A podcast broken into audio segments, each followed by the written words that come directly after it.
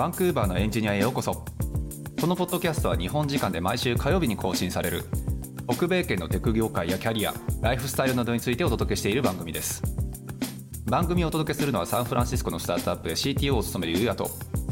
エンジニアの海外進出をサポートする企業フロック代表のセナでお送りしております。はい。というわけで、えー、大島先生始まりましたが、えー、起業家のエンジニアの文脈で起業をしたことがある人を呼ぼう第2弾。はい。ということで、はい、前回ちょっと呼ばせていただいたのがレコさんでしたね。あの、シンガポールの方にも行かれたことがあるっていうことで、まあ、あの、いろいろ企業の部分、文脈に対するエンジニアとしてっていうところ、まあ、特になんかビッグテックとかに行かずに起業するとかっていうのが果たしてどうなのかみたいなところですごい発見のあった、まあ、回だったかなっていうふうに思うんですが、まあ、今回もまたちょっとスペシャルゲストに、はい、来ていただけたと。はい。えー、いうことで、はい、本日来ていただきましたのは、えー、島田さんです。よろしくお願いします。はい。あよろしくお願いします。はい。俺、島田さん、一回バンクーバーね、来てもらったの、あれもう何年前でしたっけ ?2018? あれ、2019ですね。僕が世界一周してる時なんで。はい。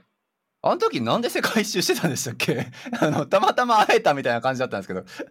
や、あの時は、あの、はい、自分の、あの、もう一回起業を決めてたんですけど、するっていうのは。はいはいはい。あのママリをあの売却した後で、でその後そのどういうテーマでやろうかっていうのと、あとその場所はどこでやろうかっていう、まあ、2つその、まあ、テーマに依存しますけど、場所は。あのまあ、そういう形でちょっとそのいろんな場所を見るっていうのをあのやってて、まあ、大体その40カ国、60都市ぐらいを回ってたんです、1年ぐらいかけて。おおなるほど。で、そのうちの、まあ、本当本当終盤ですね。で、バンクーバーと、まあ、カナダ、トロントかのその2都市を訪れてて、で、それで大島さん、あの、その時もいらっしゃったんで、大島さんに久々に聖杯しに行ったら、瀬名さんご紹介いただいたっていうのが、あれですね、2019年多分。そうだ、19年の、そう、だからコロナ前ですもんね、ばっちり。そうです。ちょうどコロナが終わる前まで僕飛んでました、いろいろ。そうか、そうか、ありがとうございます。というわけで、そう、ちょっと実はこのポッドキャストの冒頭で島田さんの紹介をどういうふうにしようかなってずっと迷ってはいたんですけれども、まあちょっと僕も勉強というか、まあ振り返りも兼ねて、あの、ご紹介プラス、まあ島田さんの自己紹介もいただければなっていうふうには思うんですが、えー、もともとはあれですよね、あの、株式会社コネヒトさんのところで、あの、ママリっていうアプリの CTO をされていた、ちょっと文脈おかしいのかな？あの、っていうような流れだったのはご経歴かなっていうふうには僕はイメージしているんですけれども、エンジニアとしてのご経験なんかも踏まえた上でだと、もう何年くらい経験されてるイメージですか？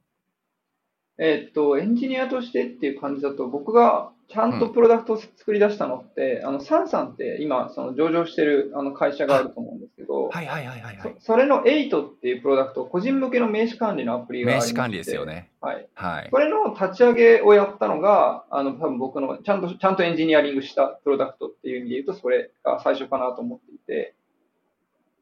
あれを、あの、サンさんの寺田さんっていう社長の方と、あの、もう一人のエンジニアの人と一緒に、一番最初に立ち上げたっていうのが、あの、まあ、まプロダクトをちゃんとこう、あの、こう、なんていうんですか、自分自身の、あの、オーナーシップを持ってコードを書いたって見ると、あれが最初なのかなっていう思っていて、それ、僕大学3年なんで、20、まあ、ちゃんとプロダクト触ったのは20、20とか21とかですね。はあ、じゃあ最初からそういうなんでしょうこうスタートアップって言ったらあれかもしれないですけどまあ本当にプロダクトをローンチするタイミングからエンジニアとして入ったっていうのが実はエンジニアとしての最初のキャリアってことですか？そうですね。まあでも、ああの時はな何でも嫌だったんで、今のその、はいはい、8カード .net ってドメインも取りましたし、なんかパワーポイントも作りましたし、はい、なんか何でもやって感じでしたね。8か、あの、8を立ち上げるときは。あ、そうなんですね。僕、8むちゃくちゃお世話になったんで、そう。あありがとうございます。そう、そのもし、ま、まさか立ち上げに関わられた方にお話できるとはっていうのを、これバンクーバーの話した気がすんな。そんな流れでお話しさせていただいたと思うんですけど、その後、コネヒトさんの方に、これ CTO っていうポジションでおそらくジョインされているのかなって思うんですけど、それは正しいですかね？そうですね、ジョインっていうか、あの、まあ、大湯っていう CEO がいるんですけど、はい、あの、彼と一緒に学生のまま起業したっていうのがこの人で、二人で立ち上げたみたいな感じです、ね。すごいですね。じゃあもう本当にスタートアップ、スタートアップというか、スタートアップのキャリアから始まって、本当立ち上げのフェーズから入って、なんか、あの、いきなりちょっと、まあ前回話した話をちょっとぶり返しちゃうんですけども、結構なんかエンジニアとしてのキャリアってどっかでビッグテックとかやっぱ挟むべきかね、みたいなね。なんか大きいところで経験積んだ方がええんちゃうか、みたいなのって、もうよう喋られる文脈かなっていうふうには思うんですけど、そういう意味だと、島田さんは本当にもう立ち上げのフェーズにずっといらっしゃる方っていうことになるかなっていうふうに思うんですけど、それは正しい？あそうですね。今はもう結局3社目の起業をしているので、あのーはいそういう意味だとブビッグテックを僕はよく知らないっていうので、参考になるかわかんないですけど、起業なるほど、なるほど起。業しかしてないですね、今のところは。えー、間違いない。なので、ちょっとこの辺の話なんかを非常にちょっといろいろ紐解いていければ今日は嬉しいなっていうふうに思うんですけれども、そうですね、ちょっと島田さんの今やられてる部分とか、まあどういうちょっと技術に触れられてきたとかっていう部分もすごく興味はあるんですが、まあやっぱり起業するエンジニアさんが、まああの文脈的にはですね、やっぱりバンクーバーに、まあ、僕ら、僕はもちろんいるんですけど、で、大下さんもバンクーバーに住まれていて、で、まあ、真下行ったらシリコンバレーということで、まあ、当然ながらエンジニアの方々、もしくは起業家の方々、もう4番坂いるわけじゃないですか。そう。で、まあ、本当になんかエンジニアとかそのテックの文脈で起業をするっていうのがほぼ当たり前の文化が真下にあって、で、片やバンクーバーってなかなか実はエンジニアはむちゃくちゃたくさんいるんだけれども、起業に行く、至るっていうフェーズの人たちが非常に少ないよねっていうのがコミュニティを運営している側としては、まあ残念だなっていうのはちょっと、残念とまで言わないけど、なんでだろうなっていう部分があって、で、もともとこのポッドキャストね、あの中での起業家特集というのをさせてもらうきっかけになったのも、まあちょっとエンジニアがやっぱりその起業をするとかっていうのって結構壁があるのかなとか、まあもしくはやっぱりこうね、まあさっきもちょっと話しましたけど、キャリアとして考えたときに、まあビッグテック行くとか、ちょっと大きいチームで揉まれるとか、なんかそういうのを経緯しなければ、あの、要するに起業とかってするのはもうナンセンスみたいなことを思ってる人ももしかしたらいるのかなっていうのもあって、実際にじゃあ、あの、起業されてる CTO さんだったりとか、まあ起業にのフェーズにいらっしゃるエンジニアさんっていうのの話を聞いてみようと。いうふうになったのが、まあ、ことの文脈という形になるんですけれども、そういった部分だと先ほどの話をもう一回ちょっとぶり返す形になるんですが、やっぱりその大学生っていう、まあ、フェーズの人たち、まあ当然周りは就活したりとか、まあ、どっかの大企業行ったりとか、まあそういう人たちが多分もう周り、わんさかいたであろうっていう中で、まあまあ、その当時はおそらくもちろんそのサンサンの株式会社、サンサン株式会社が、もうまあ、やっぱり名前は知られていなかった企業だとは正直思いますし、まあその、やっぱり会社で、もうプロダクトを実際に作る立場でエンジニアとして入るって、まあまあな勇気だなっていうふうには思うんですけど、当時の島田さんはそこに対して何かプレッシャーだったりとか、いやー、葛藤だったりとか、あ、そういうのはなかったんですかね？えっと、サンさんに関して言えば、インターンだったんですよ。インターンだったのか、最初は。はいはいはい。学学部時代のインターンだったんで、はい。これはもう別にあんま関係ないですよね。学生時代にいい経験、いい経験させてもらおうって感じで、うんうんうんもういきなり始めたら社社長にお前これやれって言われて、突然始まったのがエイトみたいな感じなんで、まあ、あれ、それは別に正直その、あんま自分が決断したっていうよりはなんか巻き込まれたみたいな、巻き込まれ事故みたいなそうなんだ。なるほどね。はい。はい、そういう感じでしたと。で、まあ、学生企業は、当然その親とかには、いや、お前、なんか、僕はあの、慶応出身なんですけど、あの、はい慶応まで行っといて、なんかその、なんか、この、例えばトヨタとか、いい会社に就職しないのか、お前は、みたいなやつ？は、よく、よくある、まあまあまあよくある話よね。よくある話で、はいなんか、お前そういうとこに行くんじゃないのか、さっきそう思ってたみたいなリアクションも正 正直ありましたよね。なるほどね。やっぱあるんだ。それはまあ親はありましたけど、でもじ自分としては結構それこそその、まあ三々でのインターンとか、まあ他にも実はインターンさせてもらってた会社とかがあって、うんやっぱりその、あ IT 面白いよねっていう、スタートアップ面白いよねっていうふうに思ってたところがやっぱ大いにあったので、ああ、そう。そういう意味で言うと、なんか大企業に就職するっていうのは、なんか自分としてはなんか楽しそうじゃないなって思っちゃったんですよね。おおなるほどね。で、なんかなるほど、で、僕当時その、いえっと、学部に行った後に大学院も行ったんですよ。はいはいはい。うんで、その院に行きながら、学部で就職した、あの、某、あの、大きな、あの、キャリアとかに、あの、就職した友達とかがいたんですけど、はいはい。なんか、その、就職して、で、まあ、しばらくしたら、ちょっと、その研、同研究室同期とかでご飯行ったりするじゃないですか。飲みに行ったりとか。で、それで、なんか話聞いてみると、なんか入社して半年ぐらい経ったのに、なんかまだ研修やってるみたいなこと聞いてて、ああ、よく、ああ、大企業あるあるなやつか。はい。うんはい。なんか、その間にもう一つプロダクト作れるよなとか思っちゃうんですよね。それ聞いて。なるほどね。いや、そうか、面白いな。だから大島さんは逆にあなたも理系バリバリの大学出たわけでしょ？で、その時そういえばはい。まあね、起業だったりとか、まあエンジニア畑の途中進の学部だったと思うけどさ、なんかいなかったんですか、そういう人たちって。ね、あの、僕、うん。実はあの、大学の時に、実はあの、企業というか、会社を作って、まあ、スタあ、ートアップじゃないですけど、あの、ちなんか地域の、なんか、うん。そのと、その当時函館に住んでたんですけども、函館の、なんかお店、飲食店とかのホームページを作ったりとか、っていうよう。うんな仕事はししてました。なで、ね。そこでちょっとち僕が思ったのは、結構自己流でやってたので、当時 HTML となんか PHP で、すごい脆う弱性のあん。る コードとかもすごい入って書いたし、で、当時って情。報が まだまだ GitHub とかがなかったので、なんか本屋に行ってえ本を買って PHP の本とか読んで、なんかブログを、サイトを作ったりとか、ニュースを、サイトを作ったりとか、そういうのしてたんですけどーうも、ん。でそういうところで僕は逆に最初大きい会社に入って、ちょっとちゃんとうん。学びたいなっていうのは思ったんですよ、最初。ああ、なるほどね。そう。だからそこはちょっと島田さんどう考えてたのかなっていうのは気になるところですね。ああ、まあそのチームでやっぱりは、は、なんかまあ何かを作るっていうのは大きいところの方が学ぶことが多かったんちゃうかっていう風な文脈ですかね、そうすると。そう、だからやっぱ自分で、なんか自己流でこう、プログラミングを書くことに、当時は限界をすごい感じていて、GitHub とかなかっうたので、だん。からそこで、まあ一旦は最初大きい会社というか、ある程度組織化されてて、まあいいうエンジニアがいん。る会社に行きたいなと最初は思いましたね。うん。なるほどね。まあ、はい。そういう点だと島田さんはもういきなりそのまあローンチに関わってっていうところでなかなかちょっとうん。対局をなすところはあるのかなというふうには思うんですけど 結構そこは不安とかなかったですか？ちなみに島田さんは。ああ、そうですね。えっと、いや、でも、大島さんのおっしゃることすごくよくわかるなと思ってて、うん。確かにその、あの、エンジニアとしては、その、いい、やっぱりその先輩がいて、たくさんそこからフィードバックをもらえるって環境って、うあの、ん。欲しいと思うので、そう思うのは自然ですよね。で、う僕、ん。今、ちょ、ちょっと、当時もう10年以上前の話なので、なんであ、そう、それ、それを思わなかったかっていうちょっとか解雇すると、うん。一つあったのはやっぱプロダクトを作りたいと思ったんですよね。エンジニアリはい。ングを学うん。びたいんじゃなくて、プロダクトを作りたうんうん。いって思いが結構僕は先行してるところがあったんですよね。うん。なるほどね。なので、どっちかっていうとそっちの思いをやっぱ優先したってところがあるんじゃないかなっていうふうに思ったのが一つと、うん。あともう一つは、はい本当にありがたいことに、あの、その会社っていう枠以外で自分の、まあ、師匠じゃないですけど、その、なんて言うんでしょう、先輩というか、その、自分が尊敬するエンジニアのがいたっていうのはやっぱりいいことだったかもしれないですね。ああ、そ、それ、やっぱり東京だからなのかもしれないですね。僕やっぱ当時地方に住んでたので、そういうなんか会社とかもなかったですし、インターンするような会社もなかったですし、まあ、その知り合いになる人もいなかったので、そこはやっぱ東京のいいところだったのかもしれないですね。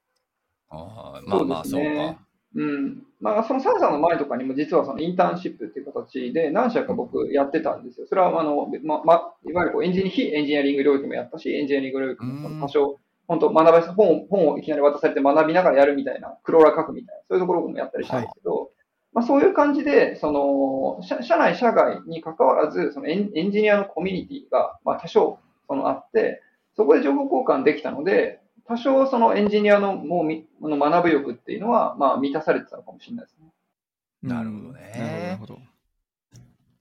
いやーだからでもさやっぱメンターの存在って大きいかもしれないよねだから結局うさ、まあ、フロッん。クもうちもそうなんですけどやっぱり海外で通用するエンジニアになるぞ言うてやっぱメンターがいるいないとかっていう部分で相当差が出るなっていうのは正直思っていてで言っちゃうとさ会社とかそういうチームに入って個人として見た時にやっぱりその教えてくれる先輩もしくは自分が壁にねちょっとつまずいた時にまあサポートしてる人だったりとかっていうのが、まあ、まあ、探し見つけやすいのが多分組織とか、ちあの、会社っていうチームというか組織であって、まあ、それは仮にまあ別に会社っていう枠組みを離れてそういうメンターさんがもしもいるとするんだったら、じゃあ別に会社っていう組織に属する必要性って、もしかしたらないのかなって今の話をちょっと対極的に聞いていて僕は思ったんですけど、そういう意味だとまあ割と大きいところをね、やっぱ行かれてる大島さん的な目線から見ると、いや、それよりもまあもうちょっと得るものあったよとかっていうのはなかったんですか？ああ、まあ、あとはやっぱ横のつながりっていうか、まあ、僕の会社もそうですけど、まあ、よく言われるのが、例えば Google とかビッグテックに行くと、やっぱその同僚たちが、まあ、またぐ他の会社に行ったりとかしてっていうようなコネ,、うんコネクションみたいのを得れるっていうのはありますよね。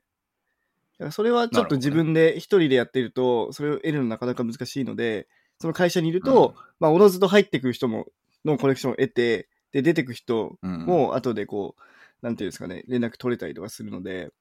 そこはあるかなと思うんですけど、うん。いや、それすごく、あの、羨ましいです。正直言ってはい。あの、やっぱり知り合いで例えば Google とか、あの、入った人たちって、確か僕の代って Google 新卒1期とか2期なんじゃないかな、日本で言うと。うんとかだから、まあやっぱり未だにその横で仲良くしてるみたいだし、うん。あの、やっぱそのそういう人たちって、例えばその、スタートアップでもその、あの、あ後から実はその、とあるスタートアップのこう幹部として入るみたいな感じで、結構世の中散らばってたりするんですよね。うんうん。で、そういう人たちのやっぱりその人脈ってあるだろうし、あの、やっぱりか同期って一緒に、まあ日本の場合はですけど、新卒って制度があって、そこで得られる同期って、まあ本当に一生に、あの、一回の多分その機会だと思うんで、それはすごく羨ましいですね。で僕の場合で言うと、あの、これは幸いなんですけど、あの、本当に日本のスタートアップのアクセラレーションが、ほぼ出始めたタイミングだったんですよ。へえ。で、まあ僕らはモビータジャパンっていうのは孫泰造さんが主催して、今はミスルトって名前になってますけど、あれのインキュベーションの1期生だったんですね。コネヒトは、あうんのママリの前のプロダクトで、あの僕らは泰造さんにピッチして、それで君たちいいねって言われて入ったんですけど、あの、結構その、そのタイミングで、なんて言うんでしょう、あの、わ若い学生、いわゆる僕らみたいな同世代の学生起業家とか、まあ、その前後、プラスマイナス3ぐらいの人たちが、起業して、アクセラレーションを受けて起業するってタイミングだったんですよ。だから、起業家同期とかは結構、あの、幸いそういう意味ではできて、それはそのまた新卒同期とは違ったその、まあ、縁というか、あそういうのはあったりしますね。なるほど、なるほど。あ、なるほどね。いや、うんやっぱでもアクセラレーターからってさ、やっぱりサンフランシスコなんかもやっぱりそのアクセラレーターのね、それこそまあ、なんだっけ、あの、アルケミストだったりとか、ワイコンだったりとか、やっぱりそういったところから人脈横のフラガにつけて、それをやっぱり起爆剤にして、ね、やっぱり起業家として最初のスタートアップ爆発するんだみたいなところって、すごいまあよくある話だと思うから、結構それをじゃあ島田さんはまあ日本っていうね、なかなかその当時ってアクセルレーションとかアクセルレーターっていう部分がそもそもまだ結構浸透、多分してなかった時期なんじゃないかなっていうふうには思うんですけど、もうその時期からそういうコミュニティの中に属していたっていうのっていうのは、もしかしたらね、会社、その辺のね、企業にちょっと属する以上に有益なもしかしたらコネクションができるきっかけだったのかもっていうことですよね。かもしれないですね。ちょっとその、多分それってなんか違う軸だと思うんで、また、あまあ確かに。うん一つの軸で優劣が決められづらいとは思うんですけど、まあでも自分としては、その時にその、あ本当に例えば無無限ラボっていう KDDI の無限ラボで仲良くなった、はいはいはい。あの人たちで、そのエウレカのファウンダーチームとか、で、幸いその、あの、そういうその同同期の人たちで、あの、ご縁とかで、例えばその、あの、なんて言うんでしょう。あの、自分がちょっとエンジェル投資させてもらったりしてますけど、そういうご縁があったりとか、あの、まあ、スタートアップ同士の情報交換とかもさせてもらってたりしましたし、それはやっぱありがたかったですよね。いやーだからそこじゃない、うん結構そのまあ大手とかもそうかもしれないしこのい大きい会社に多分属さないとなかなかその企業とかに行く勇気が湧かないんだっていう人たちって多分そこだと思うんですよ。まあおそらくそういったまあ横のつながりだったりとかまあさっき言ったメンターだったりとかすごいレベルの高いエンジニアに揉まれる経験やったりとかっていうのをまあ積みやすいのが企業だからっていうことでより有名なよりレベルの高いところよりね、うん。まあ先行をやっぱり勝ち抜いてきた人たちが集まってるところに入った方が手っ取り早いんじゃないかっていうことで多分入る。まあまあ、ある程度考えてる人だったら多分そうだと思っていて、そう、一方でやっぱり島田さんみたいにプロダクトでもやっぱ集中したいと、それこそまあ、一個のね、まあ、それはプロダクトを作ってる会社に入ったとしても、その歯車の一個としてっていうので、何かこう従事するっていうよりも、自分で多分まあ、そのプロダクトに100集中するっていうことに、まあ、集中したかったんだろうなっていうふうには、まあ今話聞いてては思ったので、まあそういう人からして、もしも仮に企業やったりとか、かなり早いフェーズで、ね、スタートアップだったりとかにジョインするとするんだったら、その今島田さんが言ったところの、まあアクセラレーターだったりとか、まあそういうまあ横のつながりに、どういうとこに行ったら広げることができるのかとか、そのな嗅覚みたいなのって、なんか、なかなか大学生とかさ、あの、それこそ、まあ、大きい会社に入る前の人たちって、あんまないじゃないですか、やっぱり。そう。で、うんそれって身につけよろよ、お前って言って身につくものでも正直ないとは思うんですけど、なんかそういう意味だと、島田さん的なそういうなんか嗅覚的なのを、こう、鍛える、なんか、材料というか、要因というか、なんかそういうのってあったんですか？まあ雑誌でもウェブサイトでも追いかけてる人でもメンターでも何でもいいんですけど。うーん正直その嗅覚を、じゃあ18歳であの、すごい鋭くする、できるかっていうとちょっとわかんないなと思っていて。そりゃそうですよね。はい。なんですけど、やっぱりじ自分が何やりたいかっていうのを考え抜くのはすごい大事だと思っていて、なるほど。いや、いや例えば僕にとってはもしかしたら正解だったかもしれないんですけど、うんうん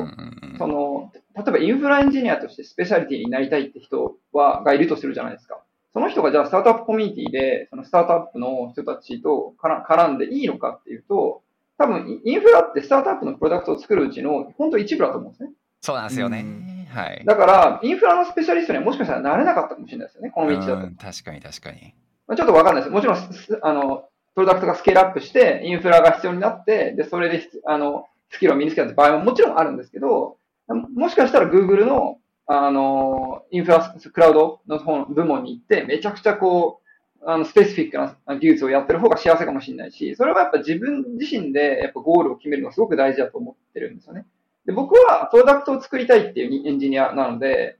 あの、で、で、かつ、プロダクトって、その、自分自身で作るのが一番勉強になると思ってて、結局全部しなきゃいけないじゃないですか。フロントエンドのこともしなきゃいけないし、インフラのこともしなきゃいけないし。だから、自分自身でスタートアップでプロダクトやるって、全部の技術に触れられて、全部、その自分で書かなきゃいけない、責任を持たなきゃいけないから、すごく恵まれた環境だと思ってるんですよ。あーだから僕にとっては、エンジニアとして学ぶって意味では、プロダクトを作るエンジニアとして学ぶっていうのはすごくいい経験だったんです、スタートアップは。だから僕僕は会社とかプロダクトに自分の技術を育てられると思ってるんですね。でもそれはやっぱ人それぞれゴールが違うじゃないですか。うんだそれをちゃんと、その、ややっぱりその曖昧でもいいのでか考えてみて、その上で行動するってことがすごく大事だと思ってて、例えばじゃあプロダクトやりたいってなったら僕はインターン行ったんですね。プロダクトを作ってる会社に、実際プロダクトってそもそもどうやって作るの？世の中にプロダクトはどうデリバリーされてるのか知らなかったわけですよ。うん。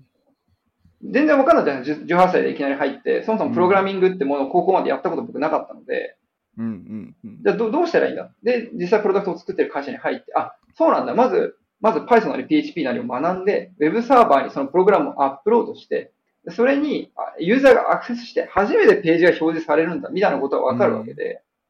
やっぱそれはな中に入って作ってる人たちのを動作を見て、初めてわかりますよね。で、それが楽しいんだったらプログラマーになればいいし、いや、これちょっとわかんないし、つまんないなってなったらプログラマーじゃなくてもいいいいかもしれないし、ディレクターでもいいかもしれないし、そうですね。はいはい。やっぱりそれを自分自身で、あの、まず仮説立てをして、で、その上で、そそれが本当に自分の仮説が正しいのかっていうのをアクションで確かめるっていうのを常にやり続けるってことだと思います。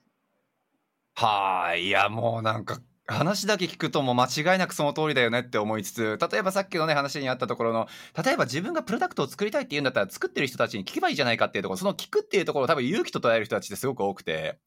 そう、実際そこに対しては大下さんもそうだけども貪欲よね。実際だって大下さんもキヨさんとかさ、アメリカでじゃあ活躍してる人たちのっていう人たちの話聞いたり、コネクション作ったりとかっていう部分で本当にアメリカ行くっていうのを実現させようとしたわけだし、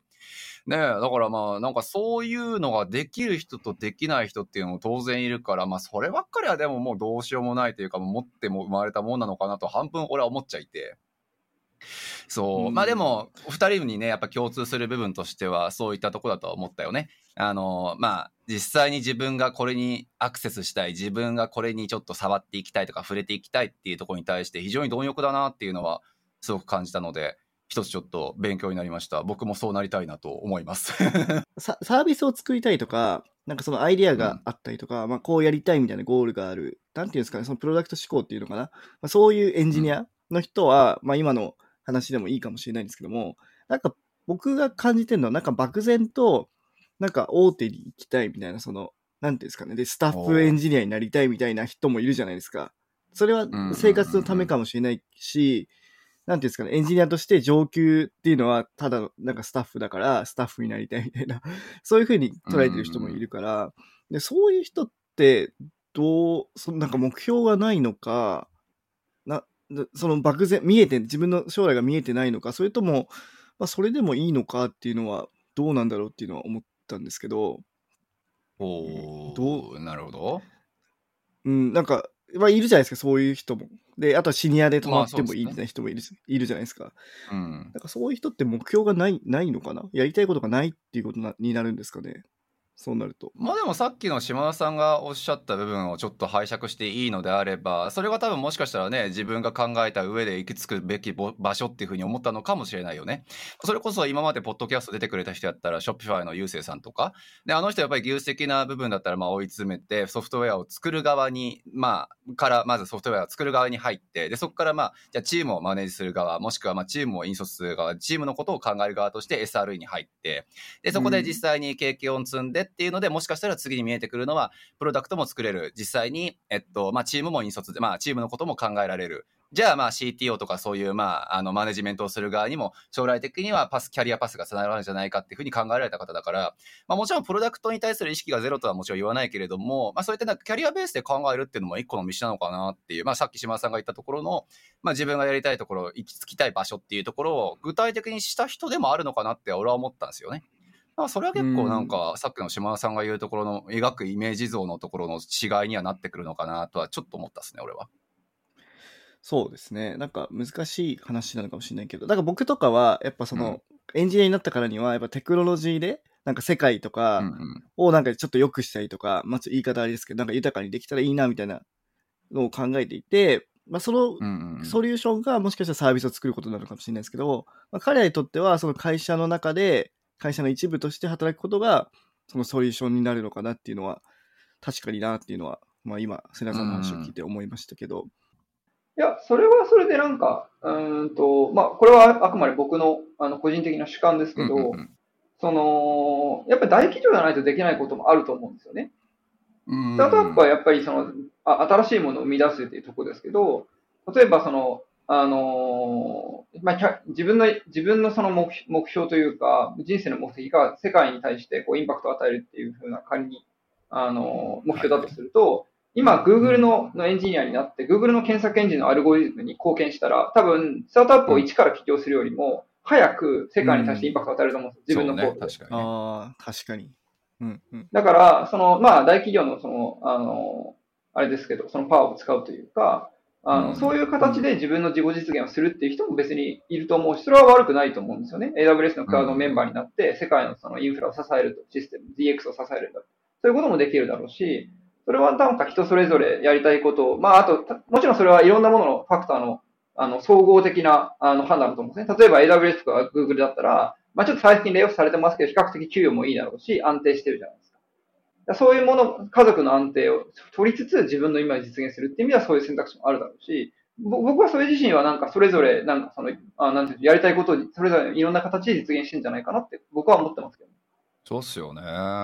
実際だって、さっきのインフラエンジニアもそうだし、SRE もそうだし、ある程度規模感のある会社じゃないとなれないポジションだと思うし、うんね、割と結構ステージにやっぱりよって自分のやりたい分野が変わってくる、もしくはつきたいポジションが変わるっていうのは、まあ確かに自然に発生することなんだなっていうふうには思うところですよね。そうですね。あと、その、やっぱりい皆さんそれぞれエンジニアも、あの、やりたい領域ってあるじゃないですか。例えばフロントエンジニアの人は、そのフロントエンドのそのパフォーマンスの効率化がすごい好きっていう人もいらっしゃいますし、確かに。あいわゆる、まあ、日本で言うとです、日本に限らないか、まあ、いわゆるゲーム系のエンジニアって、ハイトラフィックをいかにさばくかってことにすごいモチベーション高い人いるんですよね。ああ。いかにこうトはランザクションをうまくさばくかってことに対してすごいパッションがある人は、大きなトランザクションを求めていくので、スタートアップって基本的には小さいじゃないですか、最初は。だから、最初の初期のスタートアップのインフラエンジニアでトランザクションさばきたいって普通入らないんですよ。間違いない。何のためにっていう。ですです。だったら、だったら Google の検索エンジンのバックエンドのインフラをどうさばくかっていうところで、 Bigtable の昔だったらあの設計をするとか、まあ、そういうところの方が、やっぱそのコンピューターサイエンス的にはエキサイティングですよね。そうですね。うん確かに確かに。はい。だそれぞれやっぱあると思うんですよ、やりたいことが。なるほどうんうんね。面白い。まあそうですね。なのでそういった部分も踏まえた上で自分のやりたい方針っていうのがプロダクトだったりとか大島さんのようにねインパクトを与えるなんかプロダクトを作る側に回るだったりとかだったらそれはスタートアップとかもありかもしれないしそうそう、まあ、やりたいフィールドごとっていうことですよね。そうですね。それはすごくそう思いますね。自分のやりたいことに合った環境を選ぶべきってことなんですね。そうですね。ななので、一番最初のややりたいことっていうのが定義されないと、それってうん。選べないじゃないですか。だからそれを早いうちにやっておかないと、その、不可逆なので、時間の流れは。決めておかないといけないんじゃないかなっていうふうに思うんですよね、個人的に。じゃあこれちょっと島田さん個人のことだと思うんですけども、あの、島田さんはその大学卒業されてから起業されて、で、まあ売却とかもされて、で、また、また起業して売却して、みたいな連続起業家でやられてるじゃないですか。まあ、そんな中で、キャリアパスギはもう完全にスタートアップ人間ですよね。スタートアップエンジニアですよね。。で。なんかその、あその中で、えっ、と、大手の方に、例えば Google とか Amazon とかに行きたいと思ったとか、行っとけばよかったな、みたいなことって思ったことありますか？ああ、いや、い今はないですね。うーん。今はっつうことは、昔はあった。あのーが、えっと、院に行くときに迷いました。へえ。えー、大学院に行くときに、うんと、あの、Google とか、はそれこそ、えっと、AWS、い。当時はいはいはいはい。あてか、Amazon か、当時は。アマはい Amazon みたいなところに行って、そのエンジニアリングするっていうのは、すごく魅力的だなって思ってた時があって、へえ。学部大学大学院に行くか、学部のままそのままそういうところに就職するかみたいなところで、ちょっと迷ったことはあります。はい、昔。それはやっぱり周りと比べてっていう瞬間が多かったからってことですかね。まあ、給与体やったり、やってることだったり。えっと、いや、すごく恥ずかしいんですけど、はいはいはい。あの、いや、Google のエンジニアかっこいいんじゃないかな、みたいな。いやまあそんなもんでしょみんなそんなもんだって絶対 なるほどね。まあでもだからまあそのかっこいいっていうのを作るってやっぱり他者との比較じゃないですか。だからそういう意味で言うんだったらやっぱりまあ周りでねそういう Google やったりさっき言われた同僚さんやったりとか同僚じゃない同期かなの人やったりとかみたいなのを見てそのやっぱり漠然とかっこいいなっていう。まあそれも一つのねなんか人間を動かすファクターだなとは思うし正直。まあだから、それちょっと意外だったね。なんか島田さんはもう最初から確固たるもう意志と、もう固い決意と、もう揺らぐことのないハートを持って、もうプロダクト制作に 勤しんでいらっしゃる方かなって思ったから、まあ、なんか一応迷った時はあったと。人間だったと。いやいや、もうブレブレです、ブレブレ。あ、そうっすか。いや、それはそれで意外すぎるわ。で、あの、学部、ななので、ぼ僕はすすごい大学4年から院にかけて、あの、さっき、まあ、自分自身、じ若き頃の自分自身に言いたいんですけど、うんあの、結構じ自己分析というか、あの、うん結構整理したんですよね。やりたいこととか、人生の目標とか。なのなので、自分にとっては、その大学、まあ、3年か、3年から4年にかけてのインターンの後の、その、まあ、いわゆるこう、みんなが就活で汗汗してる時の、あの、期間に、自分自身も同じように、その、自分自身は何したいんだっけってことをたくさんこう整理して、でそれで今のスタートアップの道に最終的には今なってるんですけど、まあ、その時は、例えばその Google って選択肢も考えたりとか、あの、もちろん入れるかわかんないですけどね、あの、まあ、いろんなその、あの、可能性を加味して自分何やりたいんだっけとか、あの、そういうことをやったりしてましたね。それで、例えば人に話を聞くのもやったし、あの、自分自身でその紙に書いて整理したりとか、そういうこともやったし、うーん、なるほどうんね。そういう意味では、あああの時の僕はもうブレブレです。あそう。でももうブレてるっていうことを自己認識した上で結局分析しようと思ったなんて、そんなことする大学生、俺は知らんけどねっていう のはありますけど、俺だって大学というか二十歳そこそこの頃ってもはや、あ、もうカナダいたか ?21 とかか。まあそうね。まあ、なんかもうカナダでワーキングホイデーでホリデーしてましたわ。完全に。うんいや、でも、あの、ぼ僕はそっちの方が、あの、素晴らしい経験だと思っていて、それはなんでかっていうと、今僕、あの、シンガポール在住ですけど、やっぱりその、はい海海外にその自分自身の身を置くっていうのはすごく大事なことだと思ってて、うんうんうん。それを早いうちにもっと経験しておけばよかったなっていうのは一つ振り返るとあります。えー。うん。さあじゃあちょっとこれはあのこれを聞いてる人たちにさっさと海外出ろというちょっと後押しだとまあ捉えてもいいのかなっていうふうに思うので。そんなことないか、OK ですはい。そんなところですか、じゃあこの辺のビッグテック周りから抜けちゃっても大丈夫そう？はい、大丈夫です。はい、OK です。そう。というわけで、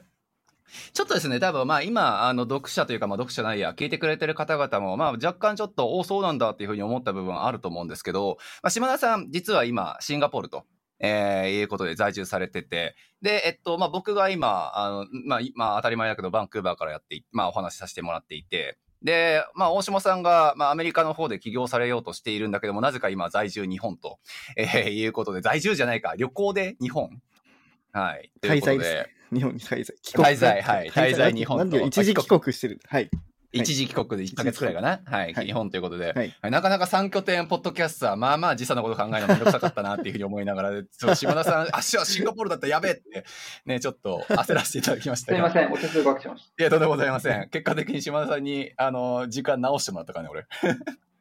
そう。っていうのもあって、まあちょっとシンガポール、あ、いらっしゃるんだっていうことで、今ちょっとクエスチョンマークのね、多分まあ聞いてらっしゃる方もいるかなっていうふうに思うんですけど、まあちょっと喋れる範囲でもちろん構いませんので、今ちょっと島田さんがなんでまあ日本出てシンガポールいらっしゃるかのそこら辺の文脈って、まあなんとなくで喋ってもらうことってできますか？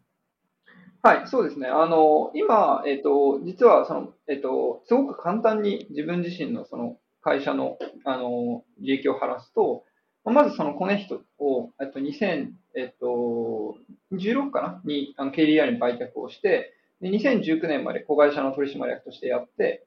で、その後、あの、あの、セナさんにも、あの、会わせていただきましたけど、自分自身でその世界一周して、で、実はその後、あの、日本でもう一回起業してるんですね。プリズムプロジェクトっていう、いわゆるこう、バーチャルキャラクターを、あの、英語圏向けに、あの、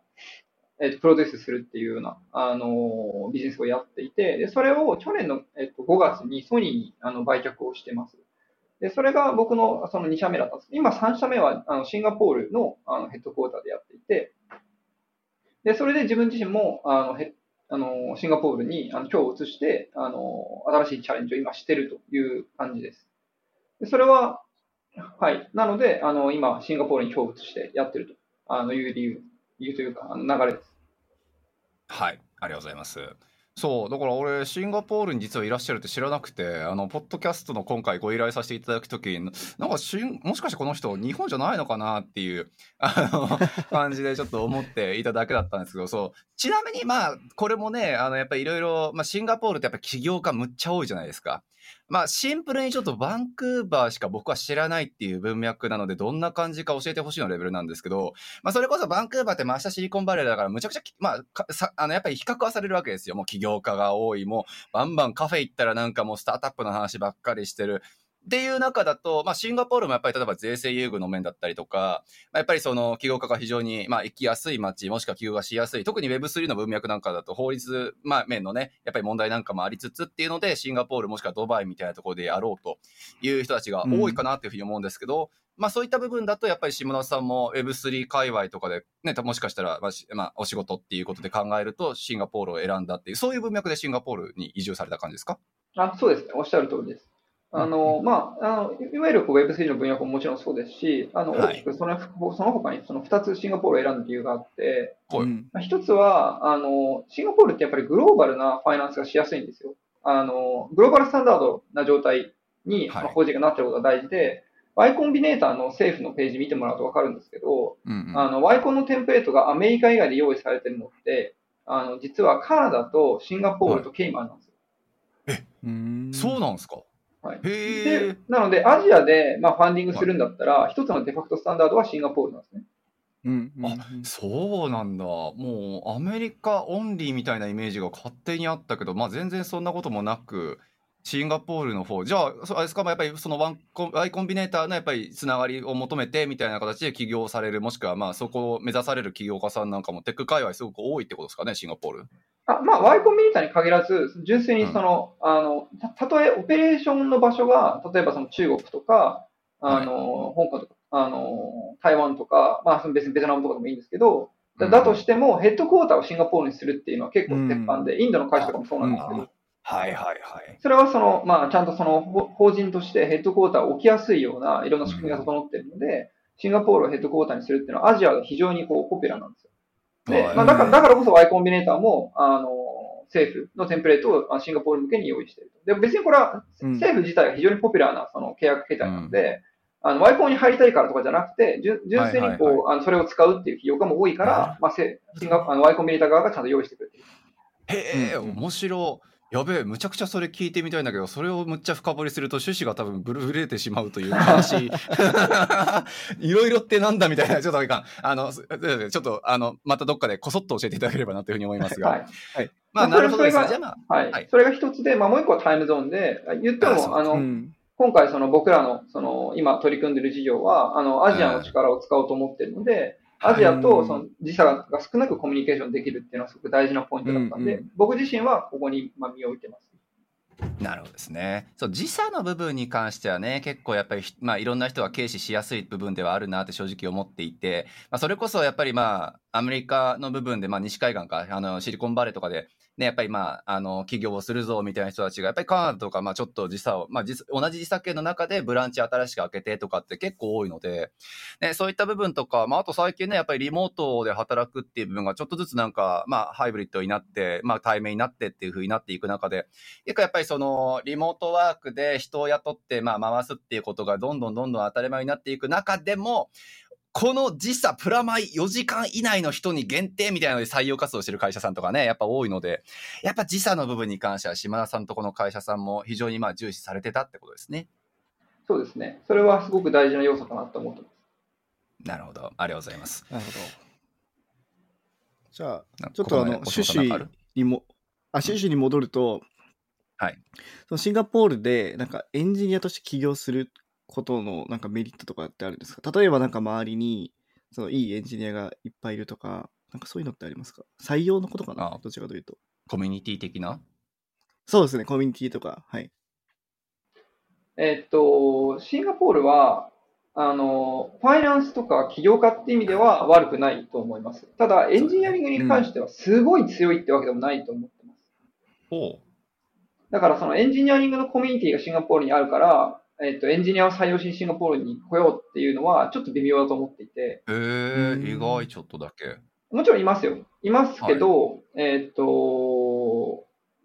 すごくこうサンフランシスコみたいになんか、うんうんあの犬も歩けば棒に当たる状態ですごいこうエンジニアがいっぱいいるみたいな感じではないですね。もっともっとビジネスファイナンスっぽいです。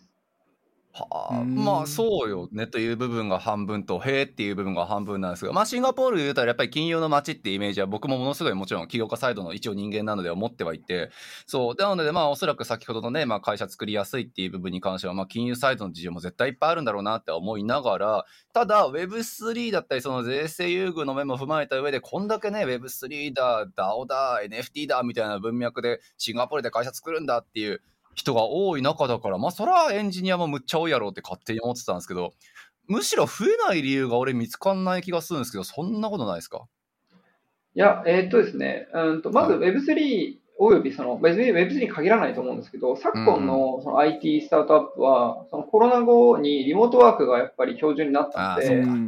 あの、エンジニアを別に、その、ヘッドクォーターに置かないっていうのは、多々あるとう。ん。なるほど。はい。なので、そもそもシンガポールってアジアだと物価高いし、リビングコスト高いんですよ。だから、わざわざシンガポールに、はい、あの、呼ぶ理由はないですね。わわざわざシンガポールで、その、チームを作るっていう、あの、その、わざ。周りの東南アジアの国から呼び寄せるっていう理由は、もちろんグラブとかショッピーとかシンガポールで有名なテックとかはやってるはやってるんですけど、基本的にはその、あの、やっぱ優秀な人でじゃないと結構厳しいというか、数を取るっていう意味で言うと、あの、あんまりそのシンガポールは適してないと思いますね、拠点としては。それこそその、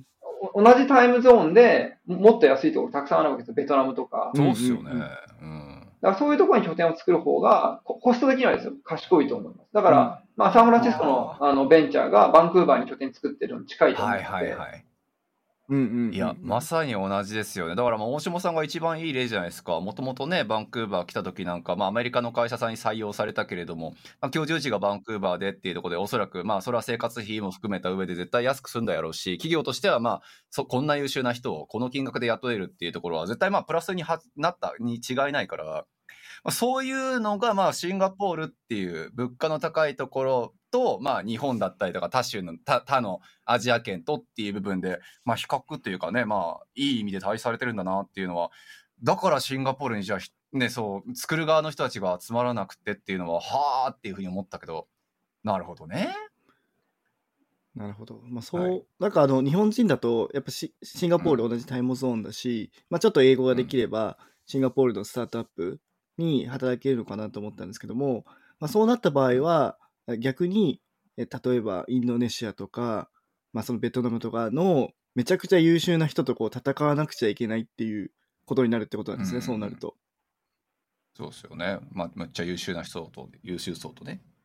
そうそうそうそうですねだからうんそれは結構つらい。だから僕あの前の会社であのフィリピンとインドネシアのエンジニアの方いたんですけどもなんかそれこそフィリピンの中でも東大クラスのとこの人を雇ったりしてて、めちゃくちゃ優秀だったんで、まあなんかあれ、うんあの方々と戦うのは結構大変だなとは思いましたね。はい。そうよね。しかもまあ、給与的に見ても、まあ、そのシンガポールど真ん中で雇うよりは安く多分雇えちゃうっていうことですよね。そうですね。そうですねなかなか競争という意味で、エンジニアと、一エンジニアとしての、こキャリアとしての競争で見るんだったら、それは大変やなっていうふうには思うよね。そう、だから、せっかくね、あの、時差、時差が近くて日本だとね、あの、グローバルな会社に働ける機会だけど、そうなると、めっちゃ強い、強強の他のエンジニアと戦わなくちゃいけないので、その辺は、まあそう日本人にとってはちょっと不利というか、どうな、どうなんだろうと思いましたけど。うん。なるほどなんかね。逆に、うん、日本の会社に就職してしまう理由って、それも一つあるのかなっていうのは思いました。ああ、競争相手が多いと。そうそう、それだったら、まあ、日本語がで雇ってるベルカリとか、なんかそういううんとこに行った方がいいのかなみたいな思いましたけどね。うん。なるほどね。うんそういう意味で言うんだったら、島田さんのところは、今、まあ、一緒に働かれてるエンジニアとしてコード書いてる人っていうのは、まあ、日本とか他の国の方々結構多いんですか？そうですね、今、うち、公用語、英語なので、あんまり国籍とか人種とか、そもそもあの気にしてないところがありまして、はい。はい。なので、今、えあのアメリカのエンジニアと、日本のエンジニアと、あと僕でえやったりしてますね。ああ、そうなんですね。なるほど、はいなるほど。まあでもそうよね。シンガポールはこれだけやっぱり注目されているし、まあさっき言った通りヘッドクォーターレベルの会社も非常に多いっていうことで言うんだったら、まあアメリカであろうがどこであろうが英語さえとりあえず喋れれば、まあ全員が採用のターゲットになるってことですもんね。そうですね。タイムゾーンだけうまくそのアラインするは、別にどこでも正直いいと思ってるんですよね。うーん、なるほどですね。アメリカってそれで言うんだったら、まあまあタイムゾーンやばいっていうか厳しくないですかって思ったんですその人はどっか別のとこ住んでるんですか？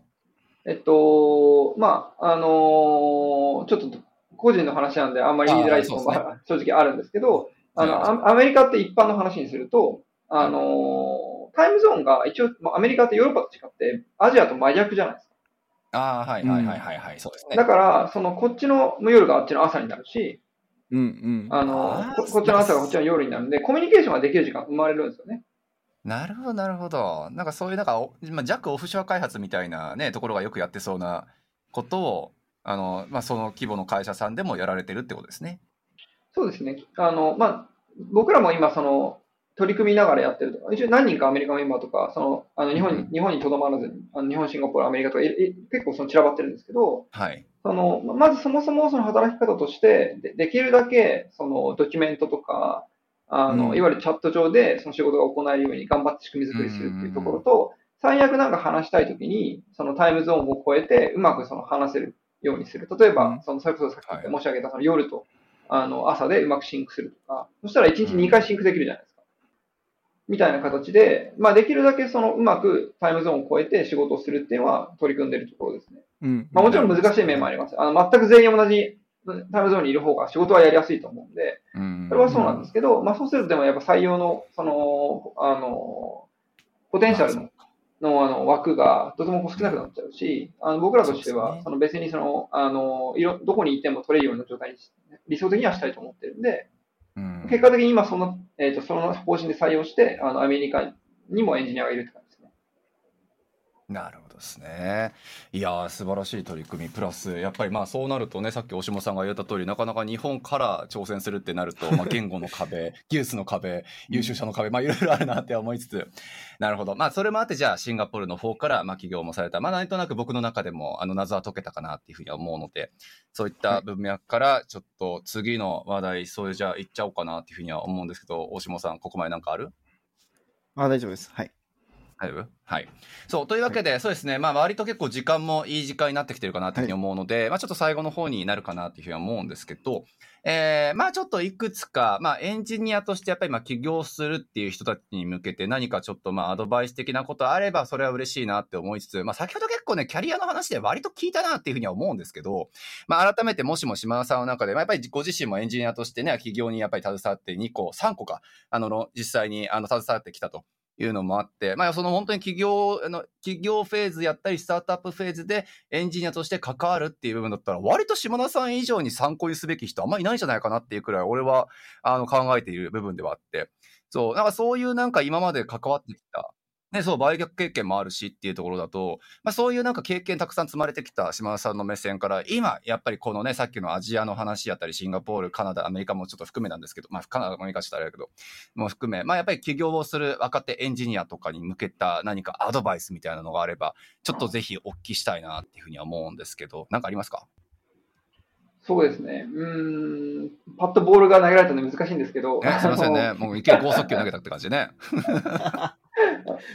そうですね。やばい。あのま、まあ、さっきの話にちょっと被っちゃうところもあるんですけど、はい。あの、今、あの、エンジニアにとってすごく、あの、チャンスに溢れてるタイミングだと思ってて、それはその、あの、新しいテクノロジー出まくってるじゃないですか。それはもう Web3 の文脈もそうだし、まあ、チャット GPT の文脈もそうだし、あの、めっちゃチャンスだと思っていて、で、かつ、まあ、コロナのせいというかおかげで、リモートワークで、僕、うち、うちみたいに別に国国籍、国籍というかその、働く場所に関係なく、その、働けるっていう企業がすごい増えたと思ってるんですよ。ああ、そうか。なるほどねだ。から超極論ですけど、別に日本に住んでても、そのアメリアメリカのそのサンフランシスコの企業でスタートアップのメンバーになって挑戦できると思う。もちろんタイムゾーンとか言語とかいろいろ超えなきゃいけない壁はありますけど、まあ、自分自身が、あの、もし、その、に例えば20代、10代みたいな、あの、年齢だとしたら、そういうところに早くその身を置いて、挑戦した方がいいと思ってるんですね。それは別に、最終的に別にそこで働くことが目的じゃなくてもいい経験にやっぱなるし、それで自分自身のその仮説とかをやっぱ検証できるっていう環境が今できてるからですよね。はい。なので、その、もともと、あの、その僕が大学生の時って、それってフィジカルにじゃあサンフランシスコ行かなきゃいけないみたいな時があったわけですよ。スタートアップにジョインしなきゃ。それはビザの問題とかいろ、いろんな問題で難しかったんですよね。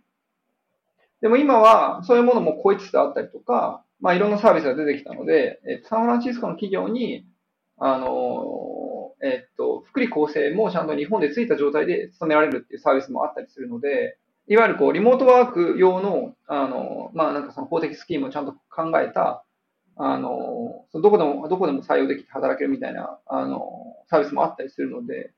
とか、まあそういうのもあるので、あの、チャチャンスが転がってると、簡単に言うと。なので、今自分が動けば、その、自分が、その、確かめたいこと、もしくはそのチャレンジしたいことが今できる環境があるんで、やっぱり勇気っていうふうに捉えられちゃうかもしれないですけど、今はめちゃくちゃ動く価値があるタイミングなんじゃないかなと思います。素晴らしい。いや、今ね、もうものすごい同じ、同じって言ったらだけど、もう最近フロックもまあこんな文脈で海外行けよっていうふうに言ってる団体やから、あの、まあ本当にレベルがむちゃくちゃ日本で高い方々が、あの、どうやったら海外行けますかまず何かやったらいいですかっていう、やっぱ相談それは多いんですよ。でもね、うん本当に全く同じことで、あの、コロナ以降リモート面接むちゃくちゃ一般的になったから、昔ほど行かなきゃとかビザの壁越えなきゃっていう部分が結構やっぱ緩いんですよね。で、もちろんビザに関して、こうなんか、ど素人な会社はそれなりにやっぱ多いので、まあもちろんちょっと、あの、そういう時はね、僕らも知識化せればなというふうに思うんですけど、だから日本でそれなりに経験積んだ方々に僕ら最近アドバイスしてるのって、とりあえず日本から面接受ければって言ってるんですよ、今は。そう。いや、でもそれがね、うん言えるようになったのはすごく良くて、そう。まあ、コロナのおかげって言いたくはないけど、やっぱりリモート面接、リモート採用っていう部分がまあ一般化し、確かにハイブリッドになったところもむちゃくちゃ増えたんで、結果的に今、映れなくっちゃっていうのはあるかもしれないけど、いや、だから最初の一歩目っていう部分をね、本当にちゃんと超えやすい環境が今だなとは思うから、今のね、島田さんのお話は、あ、よかった、俺間違ったこと言ってなかったっていう、ちょっと答え合わせを させていただけたなっていう気分でした、僕は。なんか、その中で、まあ、やっぱどうしても、その、なんかアクションまでつながらないっていう人もいると思うんですけども、そういう人って、まず何から始めたらいいですかね？例えば、なんかメンターを見つけるとか、自分のロールモデルを見つけるとか、なのか、もう、もうなんかメール、さっき言ったように面接、で面接、でも面接結構レベル高いと思うんですよね。なんか、やっぱり、結構ハードルが高いと思うんですよね。だからそこってなんかありますか？島田さん的に。こう、ここ、これから始めればいいみたいなのありますか？あすごくいい、あの、クエスチョンだと思っていて、やっぱり、こういうのって、いきなりじゃあ面談して英語話せて無理じゃないですか。そもそも英語話せないみたいな話だと思うんで、それをやったことある人に聞いた方がいいと思います。例えばそれこそ、も、も、もセナかも、セナさんかもしれないし、大島さんかもしれないし、僕かもしれないですけど、その、まず海外で働いたことある人に話を聞くもよし、まあそもそも別に、もしかしたら日本で面談したことある人、海外の企業に話を聞くもよし、あの、今このポッドキャストってコメントとかできるんでしたっけ？できんだっけ？あ、ツイッターかなんかでハッシュタグでバンクーバーのウェブやって。はいそうですね。エンジニアです。例えばエンジニアだ。勝手に俺のブログにつなげんなって。バンクーバーのエンジニア。すいません。はい、間違えました。に、そはい、ハッシュタグそそこにメンションをすするとかでもよし、そうですね。ああ、はいあの、い。うんうんうん。はい。まあ、あの、ツイッター DM するもよし、はい。何かしらの方法で、その、やっぱきやったことある人に個別具体的なことを聞いて、そもそもやっぱ情報を知らなきゃいけないと思うんですよね。いや、間違いないですね。はい。なので、その自分が一番ハードルに思ってることを素直にそういう人に、もう、あの、胸を借りずに聞くっていうのがいいと思うん。素晴らしい。じゃあもう胸を借りることができる人が400人くらいあるいるフロックっていうところに最初聞くのがきっといいのかな。もう言わせてる感がやばい。まあでもそうですね、本当に大島さんのね、そうそう、大島さんだってね、メンターとかやっぱりされてる背景なんかもね、やっぱりそういうまあ同じフィールドに立つ人たちを増やしたいからっていうのは当然あるやろうし、割とね、聞きゃ答えてくれるからですね、やっぱ。そうそう。まあ、特にね、やっぱエンジニアってこう、まあ、オープンソースの文化なのか知らないけど、まあ、みんなで助け合っていこうみたいな。まあ、特にね、やっぱ日本人くくりでグローバルだと、やっぱみんな、みんなで頑張っていこうっていうふうな、思ってる人が多いから、まあ、DM すると、なんか仕方されることはほぼないと思うんですよね。だただし、その聞き方をね、ちゃんとね、なんか、海外行くにはどうしたらいいですかみたいな感じで聞くんじゃなくて、ちゃんと自分で調べて、みたいなことは言って、言ってほしいですけど、絶対あの返信はしてくれると思うので、まあちょっとあの、時間かかるかもしれないけど、みんなお忙しいので。だから、そこはいいかもしれないですね。まずは、あの、知ってる人に聞くみたいなのは、まずそこからですね。うん。いや、間違いない。まあ、絶対最初はそういうね、なんかインタビュー的なところから始めた方が俺もいいと思うんだけどね、なかなかね、情報収集っていうものも教育なのかなって最近は思うところがあって、まあちょっとその話をするともう長くなるからやめよう。はい、ありがとうございます。じゃあまたちょっとね、あの、同じような文脈、もしくはちょっと下田さんのお声をぜひ借りたいときは、あと3回くらい呼ぶイメージがちょっと僕はありますけど、もしよかったらぜひ、あの、来ていただけると、すごく嬉しいなと思いますので、う。はい。よろしくどっかでお願いします。バンクーバーでお会いしましょう、ぜひ。あ、そうっすよ。バンクーバーでお会いしましょう、マジで。はい。行きたい、ぜひ行きたい。はい。ぜひ、じゃあ、よろしくおということで願いします。じゃあ、はい。今日はありがとうございました。はい、ありがとうございました。お招きいただはいき、失礼します。はい、失礼します。このエピソードを聞いたあなたの感想を Apple Podcast のレビューでお待ちしています。番組チームでコメント欄をすべて読んでいますので、えー今後の番組を良いものにするためにあなたの感想をお待ちしています。Spotify でお聞きの方は番組フォローをお忘れなく。フォローするだけで番組のサポートにつながりますのでご協力お願いします。